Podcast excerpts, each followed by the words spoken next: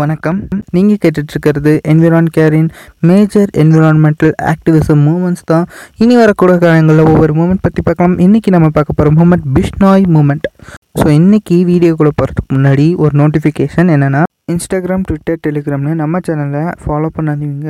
கீழே டிஸ்கிரிப்ஷனில் இருக்க லிங்க்கை யூஸ் பண்ணி போய் ஃபாலோ பண்ணுங்கள் மறக்காமல் நம்ம சேனலில் எல்லாத்துக்கும் ஷேர் பண்ணி சப்ஸ்கிரைப் பண்ணிடுங்க கிருஷ்ணாய் மூமெண்ட்டோட ஒரு விதை இங்கே தான் போடப்படுது. அது என்னென்னா செவன்டீன் தேர்ட்டி ஆயிரத்தி எழுநூற்றி முப்பதில் ஜோத்பூரோட ராஜா அபாய் சிங் தன்னுடைய பல நாள் கனவான ஒரு புது அரண்மனையை கட்ட அந்த காலத்தில் பலத்துக்கு பேர் போன ஜெயஹ்னான் அப்படிங்கிற மரத்தை வெட்டிட்டு வர சொல்லி ஆணையை பிறப்பிக்கிறாரு. இப்போ அந்த மரத்தை கெஜர்லி அப்படின்னு சொல்லுவாங்க. ஸோ ஒரு மிலிட்ரி ட்ரூப் வந்து ராஜஸ்தானில் இருக்க அந்த மரங்கள் அதிகமாக இருக்கக்கூடிய ஒரு இடத்துக்கு போகிறாங்க இங்கே கெஜர்லி வகையான மரங்கள் எப்படி அதிகமாக இருக்கோ அதே மாதிரி பிஷ்னோய் அப்படிங்கிற வகையான சேர்ந்த மக்கள் அதிகமாக இருக்காங்க.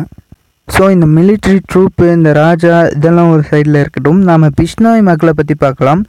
பிஷ்னாய் அப்படிங்கிற மக்கள் அதிகமாக சுற்றுச்சூழல் மேலே அன்பு வச்சுருக்க மக்கள். சொல்லப்போனால் அவங்க இயற்கையை தான் கடவுளாக நினச்சி வழிபடுறாங்க. இந்த இன மக்களுக்கு குருவா ஜம்பேஸ்வர் அப்படிங்கிறவர் ஒரு சாது இருக்கார். ஒரு காலத்தில் வாழ்ந்துருந்தார். அவர் வந்து பிஷ்ணா இன மக்கள் ஃபாலோ பண்ணணும்னு டுவெண்ட்டி நைன் செட் ஆஃப் ரூல்ஸை வந்து சொல்லியிருக்காரு.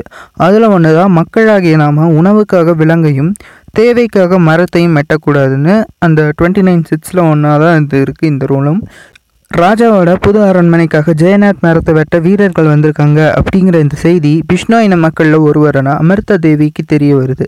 அமிர்த தேவி வந்து குரு ஜம்பேஸ்வரோட தீவிர பக்தின்னே சொல்லலாம். ஸோ விஷயம் தெரிஞ்சதுதான் தன்னோட மூணு குழந்தைங்களையும் கூட்டிகிட்டு மரமற்ற இடத்துக்கு போகிறாங்க அமிர்த தேவி. வீரர்களை பார்த்து மரத்தை வெட்டாதீங்க வெட்டுறதை நிறுத்துங்கன்னு கத்துறாங்க. தலைமை வீரரோ யார் நீ? இது ராஜாவோட ஆணை. குறுக்க வந்து இடையூறு பண்ணாத. எங்களை வேலை செய்ய விடுன்னு சொல்லி அவங்கள பொருட்படுத்தாமல் தொடர்ந்து மரத்தை வெட்டுறாங்க. கோவப்பட்ட அமிர்த தேவி இனி மரத்தை வெட்டணும்னா என்னை வெட்டிட்டு மரத்தை வெட்டுங்கன்னு மரத்தை கட்டி பிடிச்சிக்கிறாங்க.